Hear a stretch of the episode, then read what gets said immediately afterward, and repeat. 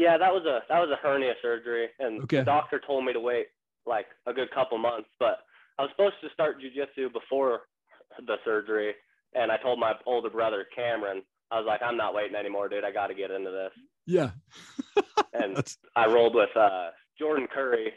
You might know him. yeah, Uh, he's been on the show. after well, I got home, there was all sorts of blood in my pants. My incision was like starting to open, but I was in love already. I wasn't quitting.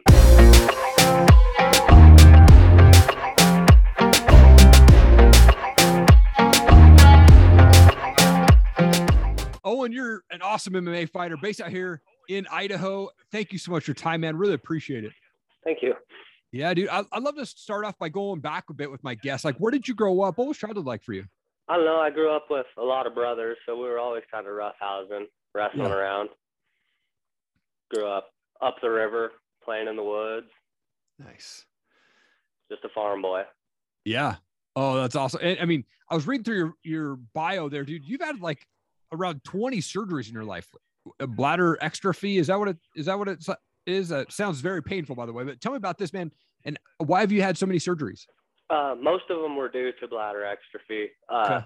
So it's something you're born with, where the bladder is exposed on the outside of your body. Gotcha. Only one in like a hundred thousand people have it. Oh my gosh. Okay.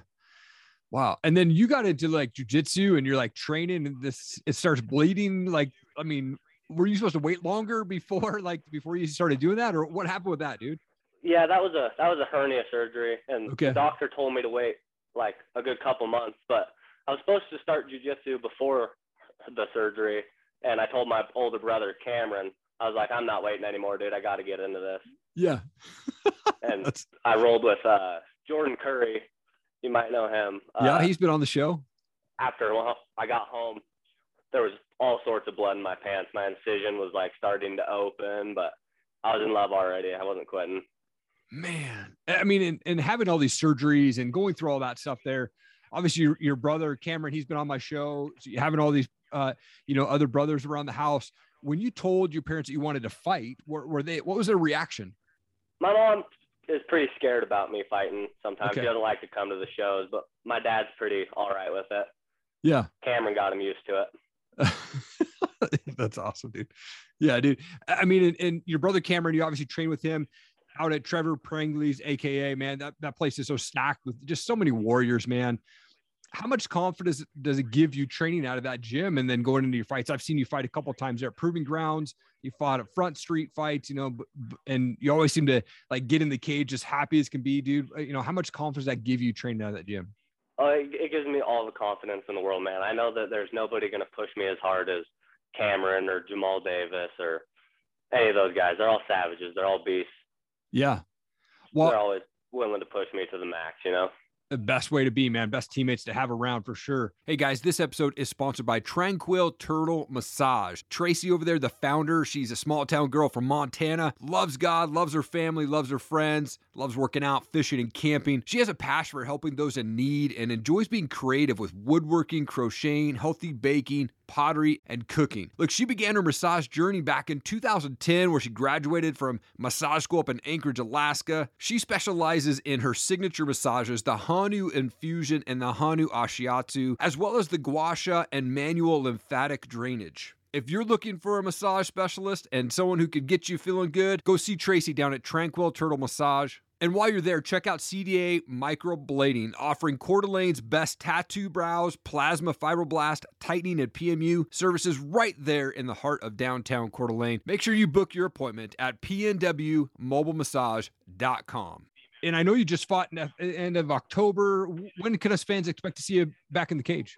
Well, I'm fighting on King of the Cage here on the 18th of this month, and then I'll take fights whenever they come, man. As long as they're I'm all all healed up, and I'll take them whenever they come.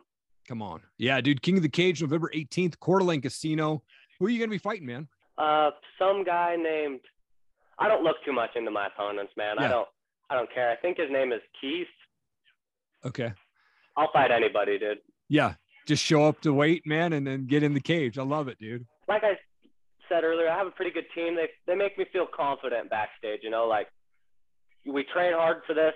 This is what we show up to do. Yeah. You practice for it, get out there and do it. You know. Yeah. Who's been your biggest inspiration in your life? Uh, my biggest inspiration, probably my dad. Yeah. Probably my dad. He's, I don't know, he's every quality of a man I would like to be one day. Come on. You know?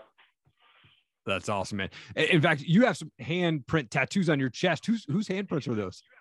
Uh, that's actually my mother and father's. Oh, dude, that's awesome, man. That's so cool, dude. What a cool tattoo to get, man. So rad, dude. I, I wanted to uh, shift to some fun questions here, real quick. I've got these things called pod decks. Grab them here, real quick. They're just random questions. So I'm going to pull one out here and see how it goes. Uh, what's something weird that you would recommend everybody try at least once? Oh, man. Peanut butter and mayonnaise sandwiches. I was not expecting that, dude. That's awesome. They are amazing. Who got you hooked on that, dude? Uh, it was actually one of my aunts, my aunt Bobby. Really? Oh man, I'm gonna have to go try that, dude. That's awesome. Yes, um, I think you have pretty dang. I think you have the word reckless across your knuckles. What's the meaning behind that? Everyone I've ever really cared about has called me reckless at one point in time, and I don't know. It's kind of fitting. It's a tattoo I've wanted ever since I was little, so yeah, figured I might as well get it while I'm young and dumb. Go. That's awesome. Oh, I'm a big music guy, so I wanted to ask the question like, what type of music do you like to listen to, or do you have a favorite band you like to listen to?